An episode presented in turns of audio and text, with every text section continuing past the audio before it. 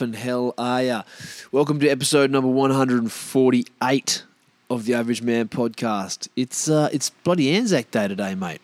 How, how's your Anzac Day been? Did you go to the dawn service today? Did you get out there, get up at 5 a.m. and cruise down your local dawn service? Um, I know a lot of people uh, like to make a good showing there. We usually get down there. Didn't get down this year.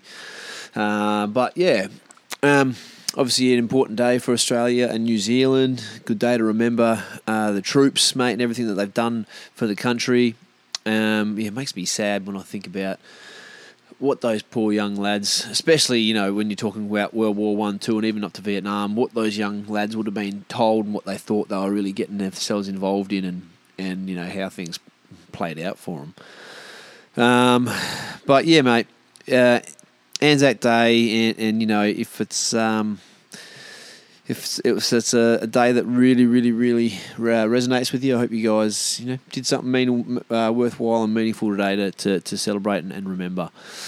Um, uh, I reckon in Hedland, we usually use Anzac Day as a bit of a gauge for when the, the, the weather cools off. But it's been a bit tricky to tell this year because, you know, we had that cyclone that came through a couple of weeks ago, and basically a week and a half ago, whatever it was, and basically it kind of cooled everything down, sort of artificially, cooled everything off for a period of time, and it's been slowly warming back up again, moving towards Anzac Day. It was kind of funny because I had that Anzac Day date in my head as far as like when things normally cool off, and um, you know the the weather was really nice and cool the, the, the three four days after the cyclone, and then they started to slowly heat up again, and it's actually getting warmer the last two three days right up towards Anzac Day. So it's this kind of this this meeting of two points where the season's about to change and the weather's still warming back up after the cyclone and um, I was just wondering how far that would go. Before, you know, it, it, definitely seems to have taken the sting out of the last of the summer for us, but it's continued to heat up. So interesting to see if it heats up again tomorrow and it's still muggy, or if you know by the end of this week, summer's really kind of done and dusted, which is what we're all hoping. You know, end of April, but you know, who knows, man. Um, yeah, who knows? It's funny because when you're in a place that doesn't have a stifling summer like Port Hedland, people don't generally wish for the end of summer. Summer's like what you look forward to, but up here we we have a beautiful winter. It's, it's wet season, dry seasons up here, so we have a beautiful winter, which is like 26, 27, 28, 29, 30, around there pretty much most days. Um, and then like the summers are just filthy. So 40 degrees, you know, 60, 70, 80% humidity. Um, so yeah, you kind of wait for those to finish to get back into into life, man. That cyclone as well. We had I don't know how much you know people listening have heard about it. You would have heard a bit of humdrum in the media, no doubt. Um, for us in Hedland, it, it actually ended up being a complete non-event. So um, I probably did one of the biggest cyclone preps I've done in years this time round. The biggest since 2000 and 19 anyway, when we had the Cyclone Veronica, which hit, I can't remember exactly where the eye of it hit, but it hit pretty damn close to the town, port, town like Port Hedland town itself. And it was a Cat 3 and, you know, fucked a bit of shit up. But um, we were fine. And there was a big storm surge with that cyclone, and I did a proper cyclone prep of the yard that year. But since then, I've just kind of eh, left the shade sails up and done a rudimentary tidy of the yard and just kind of winged it. Uh, I did this summer too over Christmas and everything, and then this cyclone came and just had a feeling like it was going to be legit. And then obviously it looked like it was going to really land on us and hit us, and they were saying Cat 4 and did the full cyclone prep and cleanup of the yard this year. And, you know, ended up turning into a Cat 5, man, and hitting, you know, like 130, 40, 50 Ks away from us which should have given us pretty destructive wins. We should have still been experiencing that as like a Cat 3 where we were. Um, but nothing happened, mate. We, we just got abs like nothing. Not even like a like not even like a, a, a heavy wind day. It was just nothing, which was crazy. And a lot of people, I heard. Well, I don't know about a lot of people, but I've heard that attributed to the fact that there was another front another pressure system coming up the coast at the same time, and that sort of pushed against the edge of the, the cyclone pressure system and mitigated the winds that we would have copped on on this uh, eastern side of it. So I don't know if that's legit, but that seems like something happened because we definitely should have got more, more wind than we did.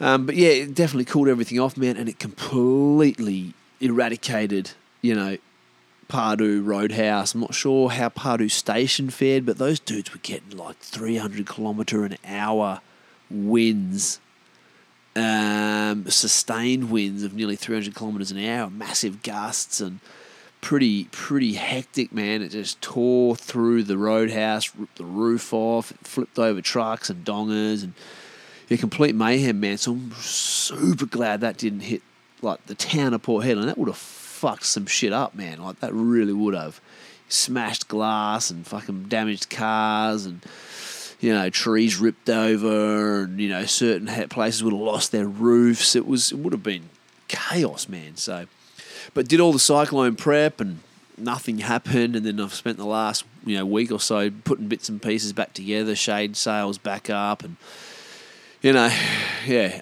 there's a big yard I got here, and there's a fair bit of prep that goes into making a cyclone uh, ready. Um, yeah, so you know, one hand it was great; it didn't hit us. On the other hand, it's a hassle doing all that shit for, for in the end, no reason. But you know, you got better better safe than sorry sometimes.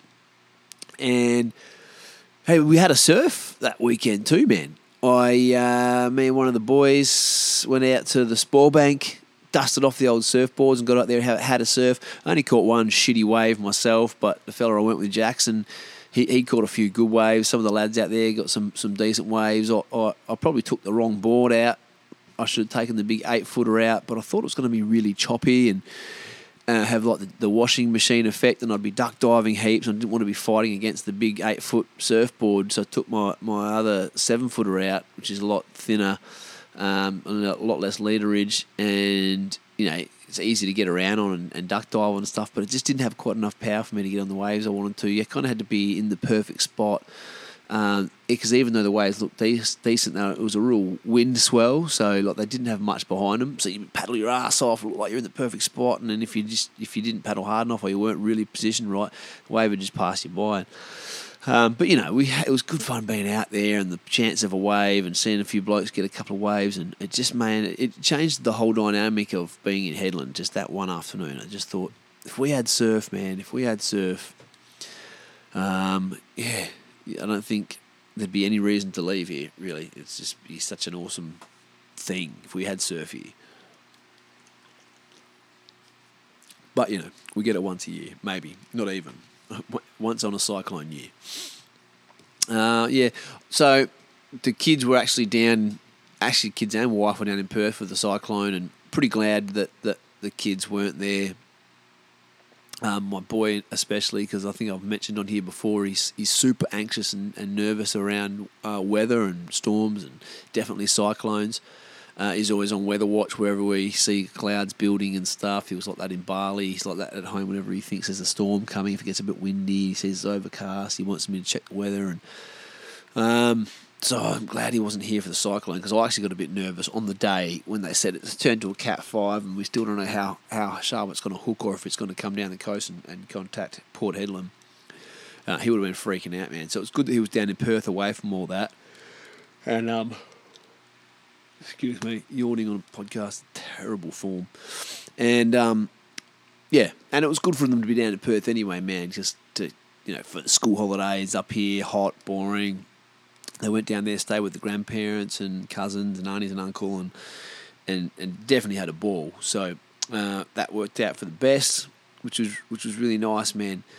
Uh, you know, I think it's been a little while since I've done a podcast. No, I did the I did the one with Maddie Moore um, the day after the cyclone, or the day you know the day of the cyclone, day yeah, day before when we were in yellow alert. Um, but I didn't really go into too much uh, about you know Easter and whatnot. I think we went, we went up to to to Broome for Easter, which was cool, man. But it was definitely hot and it was a big ass drive. I think the last time we went, we we spent three days up there, so left on the Thursday evening of good of, of Easter. Spent Good Friday, Saturday, Sunday there, and came home on the Monday, which was nice. This time, you know, we just got back from Bali a week earlier, and then went drove up on the Friday morning, got there Friday afternoon, evening. Basically, spent Saturday, Sunday there, and, and then drove home. And it was hot as balls, and I just just got back from Bali, so I probably didn't need to, to go do that Broome trip, but. Uh, you know that's the way the cookie crumbled and it's probably going to be the last time we see Broome for for a while. So, you know, it was good to get up there. And Cable Beach is always always beautiful. We had some great, you know, the two evenings we went there had great evenings down at Cable Beach. So, you know, met some other Port Hedland families, um, as you tend to do when you go to Broome. It's quite funny. We actually saw, so we got to Cable Beach Caravan Park on Friday afternoon, evening, and basically two two campsites down were our neighbours from Port Hedland. They were our neighbours at the caravan park as well. I'm like, what the hell? What are you guys doing here? I didn't know you were coming up here. So they'd they'd travelled up a little bit earlier than us that day, and there they were. Out, they turned up turned out being our, our bloody neighbours again. So, which was uh, yeah pretty pretty spun out, man. And then yeah, the kids we drove back on the Monday. Emma and the kids flew down to, to Perth on the Tuesday, and the kids stayed back and hung out with the, the grandies and the and the cousins and aunties and uncle, as I said, for for about ten days. And then um, my parents flew them back up on the on the Saturday. So yeah, we had a bit of a break from the kids. They had a bit of fun over the school holidays. Man, we had Bali. We went to Broome. Uh, it's just been it's just it's been crazy, man. And the, my boss has been going on about the working uh, the amount of hours worked over the last couple of months, and, and I can't help but feel like uh, in this instance he's actually right, especially for myself. Like had like I said, had Bali and had long weekend for um, for Broome Easter, and then we had a long weekend, or we had the day off for the cyclone prep, and then there's another day off for Anzac Day, and I just feel like there's been I haven't had a full week or a string of full weeks in a couple of months, man. But I'm not complaining. I'm not complaining, man. I'm enjoying doing a little less work, to be perfectly honest with you. Um, you know, take it take it when it comes, man. I know when things get hectic and we land some big jobs and work starts really turning over and you're working Saturdays and, and all you can think about is work, you know, when that happens I kick into gear and I do the I do the, the full on work thing to get things over the line. So when things are slow, I think you could you know, you've earned the the uh, opportunity to t- sit back and just ride it out uh, for the time period. Um, but yeah, man, as I said, my parents were up on the weekend. It was funny. We were talking about because we grew up in Karratha. I think you know if, if you know, many of you probably already know, grew up in Karratha till I was about eight. I'm the youngest of all my my two brothers and my sister, so we were there for quite a while. And um, you know, my parents have you know a connection to the to the Pilbara, and they know this area. And it's funny how it how it's changed and how it's stayed the same over the last thirty odd years. Um, but we were talking about the FeNaCl Carnival in uh, Karratha yearly, which is the iron and sodium and what's CLE? Fe, iron, Na, sodium, CLE. Uh, I don't know, I should know that. But anyway, um, which is, is it? yeah, anyway. Um, and which is a carnival they have each year and held in Karratha. And when we were kids in in the I guess it was the early nineties because I still remember it was probably going on in the eight, late eighties, but but the specific times we were talking about would have been early nineties, 90, 91. Um, they had so it would have been oh, would have been Hamersley Hamersley Iron back then, I guess, and Dampier Salt, and they had a massive foam pit they'd set up on in the middle of the oval where the carnival was. Like this foam pit was the size of my block. It was like a, it was it was huge. Maybe I mean it felt like that big as a kid. Maybe it was a 500 square meter block of foam. It was like three meters high, and it was like you know,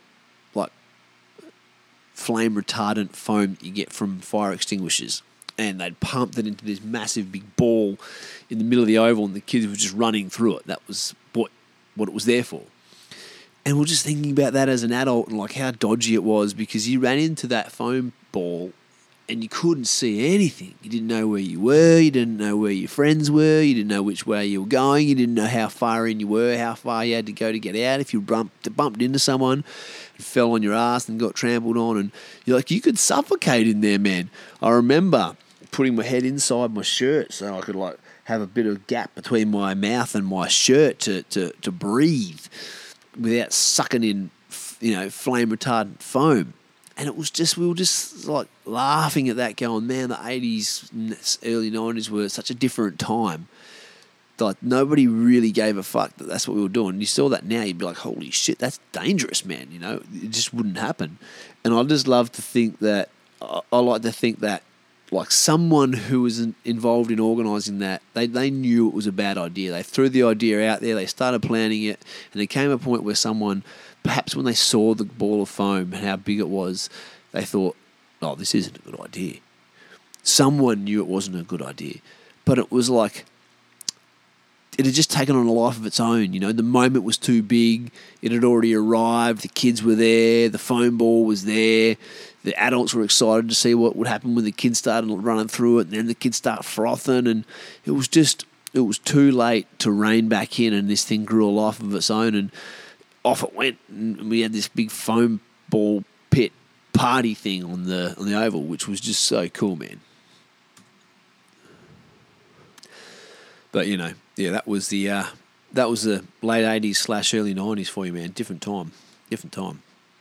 Hey, um, something I wanted to to bring up on this. I I, I saw some reports um, just over the last couple of days one of the videos I saw was from Avi Yemini of Rebel News, and another some other posts by um, story by the real Rukshan. Uh, both of those guys are on Instagram, and they're independent reporters in Victoria who who who sort of to me came into the spotlight during um, COVID, and they were really covering raw, truthful news stories um, exposing a lot of bullshit and fuckery from governments and law enforcement and things around policy that just didn't make sense and you know have you know faced a lot of scrutiny and backlash and uh, even uh, potential prosecution from law enforcement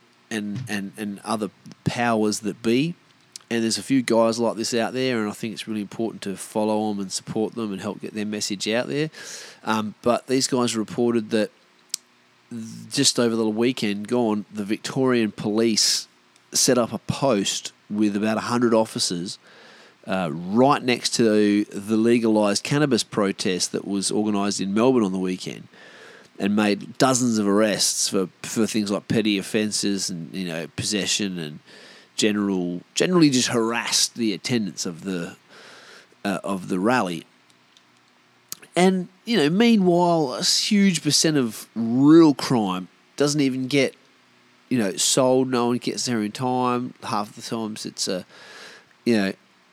The, yeah, things are all over by the time that the police get there, and it, you know, and they've got the resources to have a hundred cops just sitting in a peaceful protest harassing people for no bloody reason um, especially like to, in today's like in, in, today this day and age. You know, it it it just sort of surprises me that we can spend those kind of resources on something that's in the middle of becoming legal and, and widely accepted. It's been prescribed by doctors all around the country and it's been shown to have huge benefits and very minimal side effects.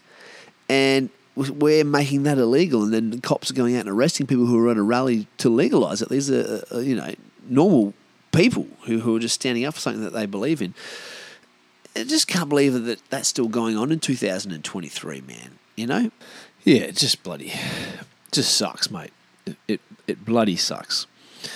Um, yeah, I don't know what the real statistic is of crime that goes unsolved uh, I actually tried to look that statistic up for this podcast, but it, there is no statistics on that, uh, which makes sense when you think about it.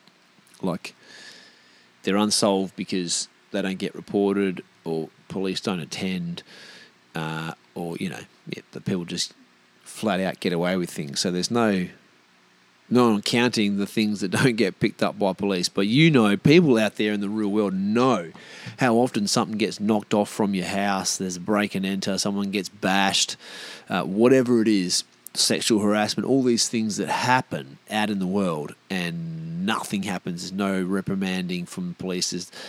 Police don't even attend. Whatever it is, criminals, shady people, you know, get off scot free yet there's resources to send a hundred of these guys out to stand next to a peaceful protest and harass the fuck out of the attendants, which is just disgusting, man. You know, they were searching guys and pulling people up because they had a fucking joint in their pocket, making arrests, and it's just like you fucking losers, man. Is is that what you joined the force for? Is that the best use of police and taxpayer resources that we can find for these guys, man? What what benefit to society was that sting setting up a, a, a, makeshift police quarters next to the, the rally, 100 cops there, arresting people and harassing. What benefit to society was that? Like, absolutely fucking zero. And these are the clowns, the people that organise that, put those cops out there. These are the people making the decisions and running our country. It's a fucking disgrace, man. You know what else I found out when I was looking up that statistic? I found this. I found this horrible statistic out that between 2020 and 2021, 68,791 people were proceeded against, so had court dates, for COVID 19 related offences. And 68% of those were in New South Wales, which is fucking madness. Now, to be fair, I thought that 68% of those would have been in Melbourne. Perhaps that was just the, the way, um, you know, I guess the independent media guys that I follow are from Victoria. So I kind of, maybe that's just why I've got better intel on what's going on in Victoria and I need to follow some guys from New South Wales and the rest of the country as well. But how's those numbers, man? 68,791 people were proceeded against for COVID 19 related offences. 68% of those were from New South Wales. That that is fucking wild, man. So there'll be people who were at rallies. There were people that didn't wear their masks, didn't get vaccinated, went into public. There will be people that were non-conformists throughout that whole pandemic. They were proceeded against thousands and thousands, tens of thousands of them. Fucking wild, man. Fucking wild this the shit that's happened in the last three years, and you know they always talk about how resilient and how adaptive humans are. We fucking put up with that, and we adapted to that lifestyle super quick. Fucking terrifying how quickly we adapted to it, and how quickly the governments have just moved on from it, like nothing ever happened, business as usual. Fucking crazy, man. Fucking crazy. Um, you know, while we're on the subject, some other important life questions I've been thinking about this week. Why do really old men, like, you know, really old men, never wear beards? Think about it. Think about it. I know you get like 60 and maybe even 70 year old people with beards. There's be like scraggly, homeless looking ones. But think about like an old, old dude why do really old men never wear beards? They're always clean shaven. Isn't that weird? What's with that, man? Another one. Can you believe that in 2023, this day and age, with all our technology, our culture, everything we know and everything we've learned from the past, the things that we're attempting to do moving forward in the future AI, traveling to other planets, colonization, curing all disease, wiping out unnecessary species, genetic genetic modification, gene splicing, everything we're capable of in 2023 and beyond. And we still wipe our ass with toilet paper we still fold up a square of toilet paper and wipe our ass with our hand after we do a shit. How fucking barbaric is that? Is that really the best solution we have for that everyday event at this point in time? I mean, Uh, there's better. I know there's better options. At least, have have you ever used a bidet? I've used a bidet. I just used one in Bali recently. I've used them before that, but I've used a bidet. I mean, that's a massive step up. Washing your asshole after you do a shit. Whoa, what a novel idea! Like, would you? Could you imagine getting shit on your hands, then just wiping it off with a piece of paper towel and being like, "Yeah, we're cool, all good, good to go." You know what I mean?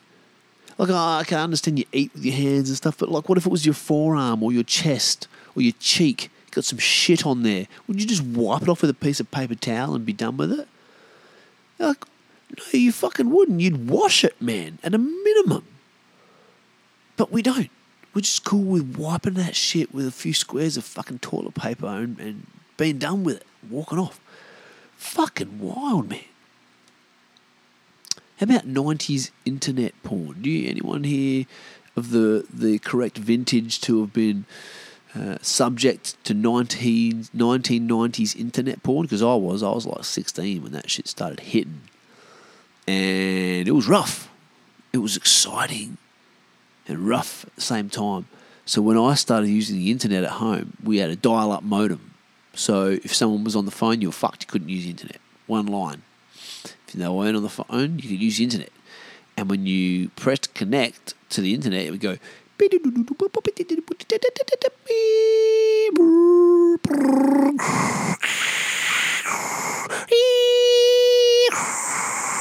And then sometimes it wouldn't work. Doot, doot, doot, doot. Yeah, fuck. Press it again, fucking connected.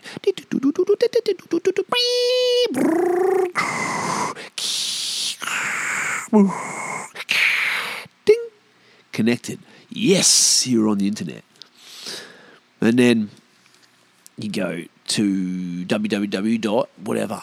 I can't remember, remember what we'd type in. There wasn't a lot of websites yet, but you'd go to some website and you'd look up some porn, look up a naked girl, maybe someone famous, someone who you knew had shown their tits before or something. You'd Google up a picture of them and then you go to the website and it would just start loading. Like if it was a picture of a naked chick it would start loading. The whole screen was going to be the picture and the top of the screen like a printer would start loading like line at a time. So you see the background first then you see a bit of hair then you're seeing some forehead then you see her eyes. Oh she's got pretty eyes and you see her face and nose, neck. You're like, fuck yeah. She's pretty, man. And we get down to the shoulders. Oop, yep, there's some exposed clavicles. You get down past the shoulders. Start seeing the breasts being formed. Yes, here we go. Still loading, still loading. The fucking breasts are coming. And then by the time you hit the nipples, you were fucking loving life. Yes, we got titties, we got titties. I'll tell you what, man, I was fucking 16 years old. I never made it past the belly button. I was fucking done by the time we got to the belly button. Didn't even need to see the bush. Fucking waited five minutes for them titties to load, man. It was fucking, that's all a 16 year old boy can handle. I'll tell you what, Jesus, fuck me. You off, you, you fucking, you older, you younger fellas don't understand, mate. I was even around I was even around in the time of magazine porn. I, I we used magazine porn when I first came up, mate. When it was you know first started experimenting with the old body and the old hormones started raging. You had to blow off fucking some some fucking blanks before you went out into the world. You can't go out with a loaded gun. Everyone knows that. I was we were using magazines, bro, and and they were quite often they were shared magazines. I didn't have magazines at my house. I had nowhere I could store magazines. I, I didn't, didn't know how to where to buy them. I was too young. Someone's uncle would have them, or someone's older brother had given them a stash of magazines, or someone could buy even just the People magazines. They used to have Home Girls of the Week in the back of the People magazines, Picture and People magazines. Remember those girls with their titties out in the back of those magazines, and they would be months old when you were looking at them months, sometimes years old. I looked at Playboys that were years old, man. I, I don't know how many other dudes had handled them before me. years old, pages stuck together and all like crinkled and shit. You know why that page is stuck together? It's disgusting. That's how we we were savages. That's how we had to survive back then. It was whatever you could get your hands on. There wasn't just porn on tap like there is nowadays. People got porn on their phone, HD, full length movie porn on their fucking phone, man. Whatever floats your boat. Nah. We had slow loading internet porn, porn on the, the, the personal desktop computer at home. Or we had shared magazines maybe you were fucking in a lofty position, you had your own stash of magazines. And I mean, desperate times call for desperate measures. Oh, I've jacked off to a National Graphic magazine once, once or twice, mate. A couple of times as a kid, you know. Like, whatever you got to do, man.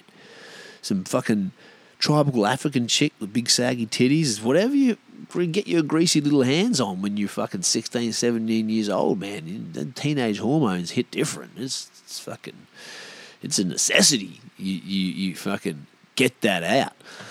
So, you kids today don't understand what we had to put up with, mate. It was, it was fucking savage times. It was savage times.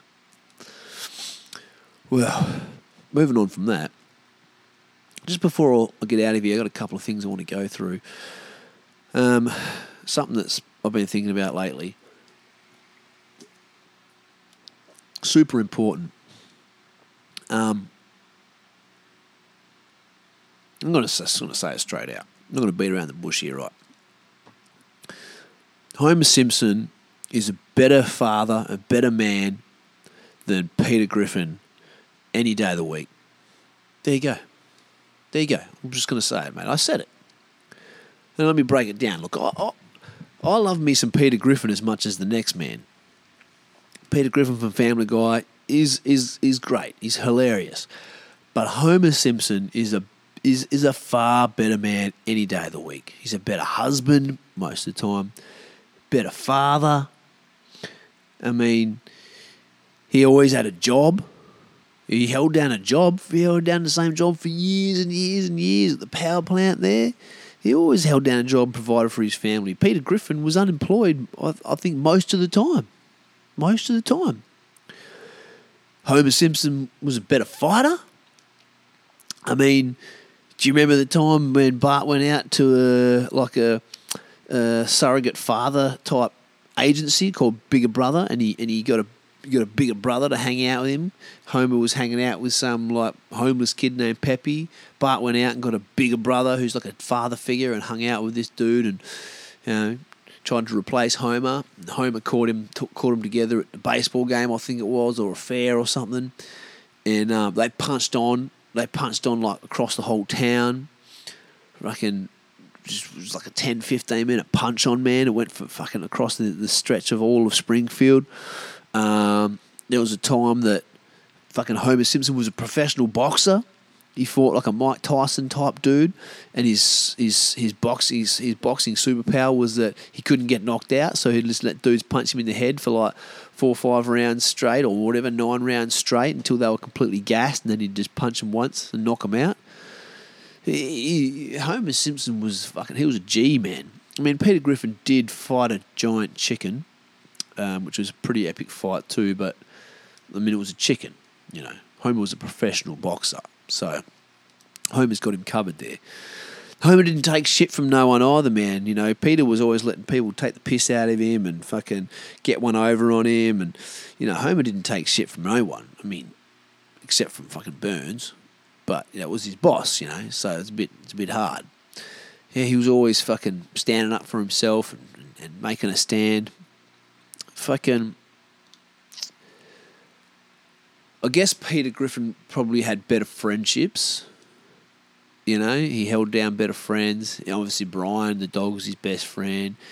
He had uh, the black dude whose name I can't remember. He was a good friend.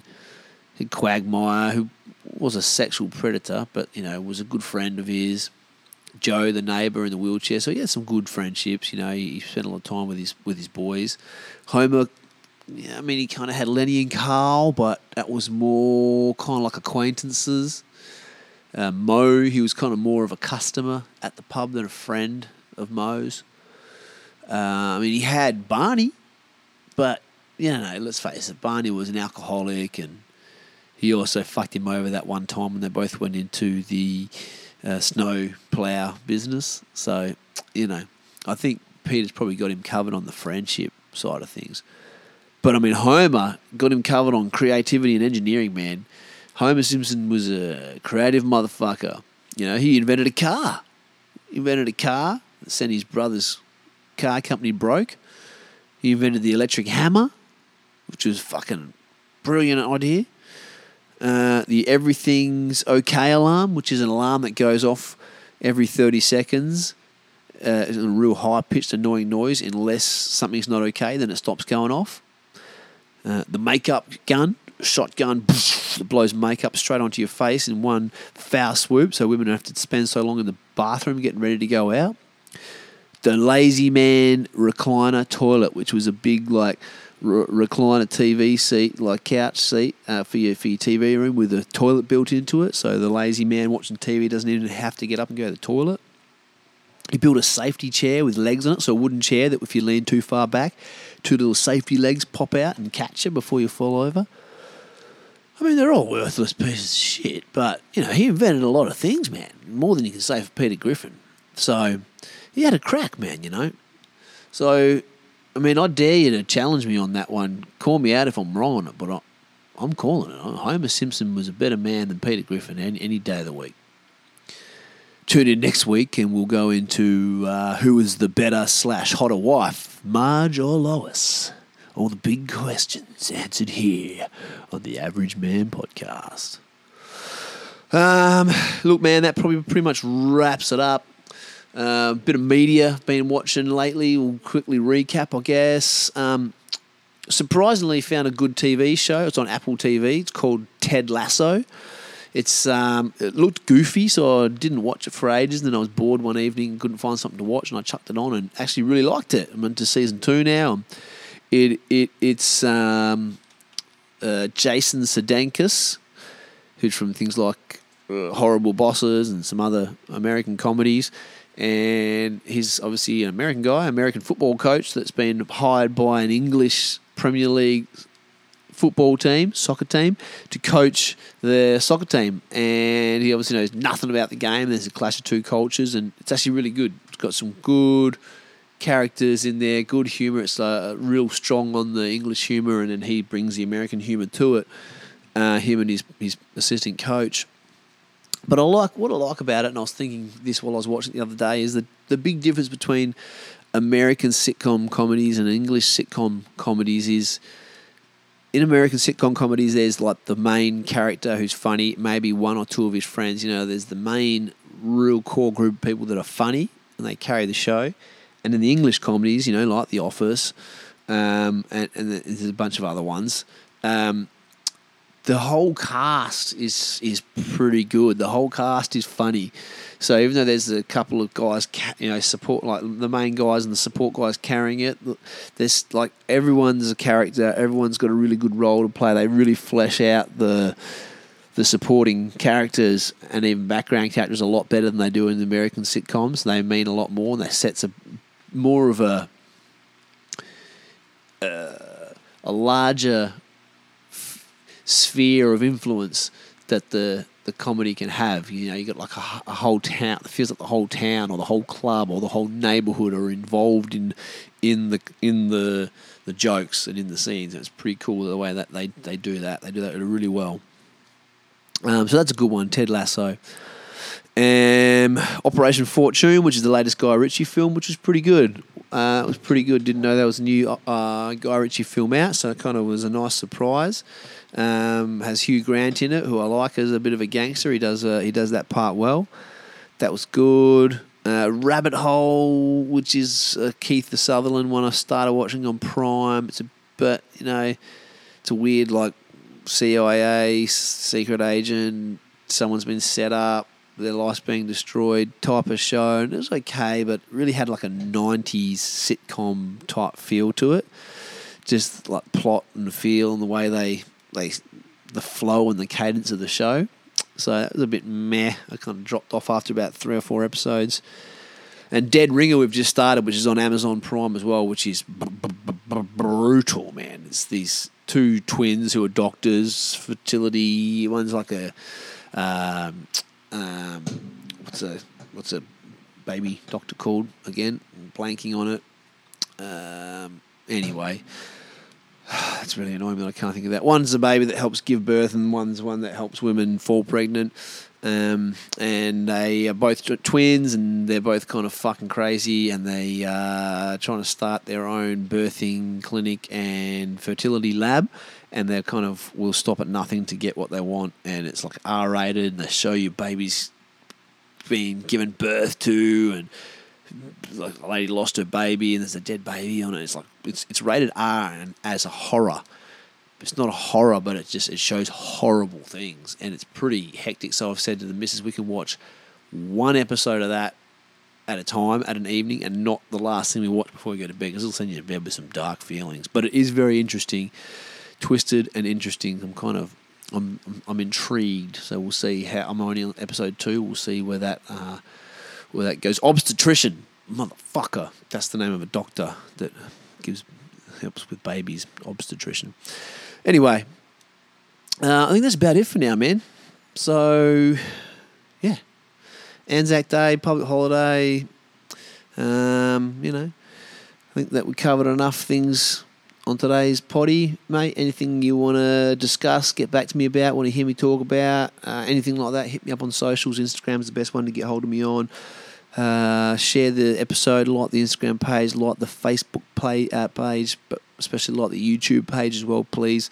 Um, appreciate your time and your ears. Uh, take it easy, and I'll catch you on the next one. Average Man Podcast, episode number 148. Peace. Ya.